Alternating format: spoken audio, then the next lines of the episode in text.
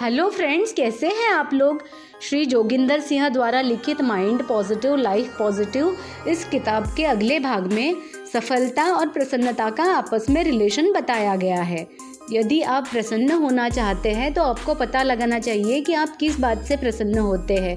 ठीक इसी तरह अप्रसन्न है तो उसका कारण तलाशें और उसे दूर करने का प्रयास करें। यदि प्रसन्नता की राह में कोई भी समस्या आ रही है तो न केवल उसके हल करें, बल्कि यह भी ध्यान दें कि आपके जीवन में किसी भी तरह की असंतुष्टि का साम्राज्य न हो। अप्रसन्न भावनाओं से ही असंतुष्टि जन्म लेती है। प्रसन्न रहने का एक तरीका यह है कि हमेशा पूरा सच कहे। यदि किसी ने आपकी तार्किक रूप से निंदा की हो तो पूरी गरिमा से स्वीकार करें। वह सबक ले कि दोबारा उस भूल को नहीं दोहराएंगे। जब हम वस्तुओं को देखने का नज़रिया बदल लेते हैं तो वस्तुओं में भी हमारे हिसाब से बदलाव आ जाता है। हमें मसलों को हल करने के नए उपाय तलाशने चाहिए व नए कौशल विकसित करने चाहिए ताकि बदलती परिस्थितियों का सामना कर सके। प्रसन्न रहने का एक तरीका होगा कि आप स्वयं को शारीरिक रूप से अच्छा महसूस करें, व्यायाम करें, शरीर का पूरा ध्यान रखें। शारीरिक रूप से फिट यानी कि तंदुरुस्त व्यक्ति तनावपूर्ण परिस्थितियों का बेहतर सामना कर सकता है। प्रत्येक क्रिया के लिए एक समान व विपरीत प्रतिक्रिया होती है। यदि आपके काम या पसंद के साथ कुछ विपरीत घटा है तो आपको आत्मविश्लेषण करना होगा कि आपने उस स्थिति के लिए क्या योगदान दिया है। हमें याद रखना चाहिए कि हमारे पास केवल वर्तमान है, अतीत बीत चुका है, वह हम में से भविष्य के बारे में कोई नहीं जानता। स्थिति चाहे जो भी हो, हमारी ओर से प्रयास यही होना चाहिए कि हम वर्तमान में जी सके, क्योंकि केवल वर्तमान ही एकमात्र दिन है। अतीत वर्तमान से जुड़ा है तथा वर्तमान आने वाले कल से संबंध रखता है।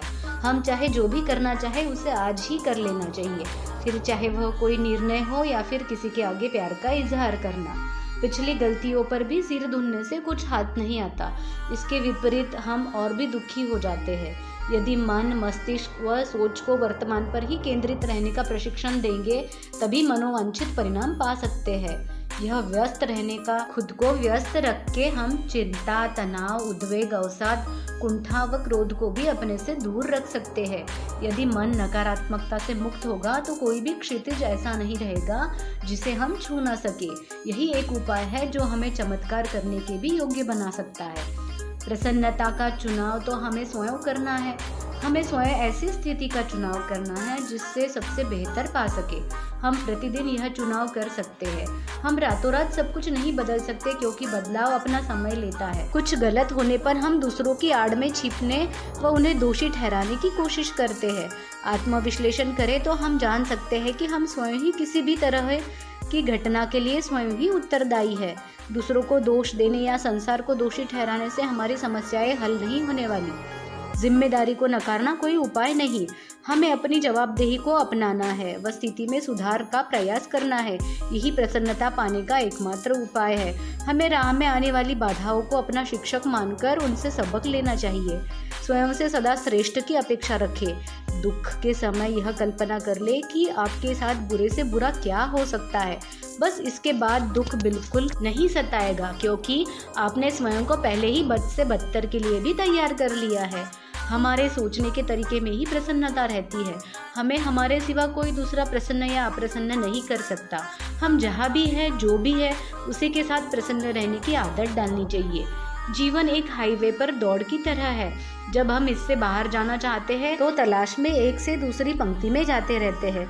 हमें सही जगह नहीं मिलती क्योंकि हम केंद्रित नहीं होते, क्योंकि हम अक्सर दूसरे विचारों में इतना खोए रहते हैं कि वर्तमान का ध्यान ही नहीं रहता। हमारे दिमाग में बाकी बातें चक्कर लगाती रहती है। हम लक्ष्य से भटक जाते हैं। पानी को भाप में बदलने के लिए दो सौ बारह का तापमान चाहिए। केवल दो सौ से बात नहीं बनेगी। पानी में इतना उबाल हो कि उसकी भाप से इंजन चल सके। गुनगुने पानी से यह कार्य नहीं कर सकते। इस हल्की गुनगुनाहट से जीवन में भी मास्टरपीस नहीं बना सकते। एकाग्रता ही सफलता का राज है। हमारा पेशा चाहे जो भी हो, हाथ के काम में पूरी तरह से केंद्रित रहना चाहिए। चारों तरफ बाधा देने वालों की कमी नहीं होती, किंतु यदि हम केंद्रित व वचनबद्ध रहे तो कोई भी बाधा रास्ता नहीं रोक सकती। एकाग्रता से चले व आप सफलता के शिखरों तक जा पहुँचेंगे।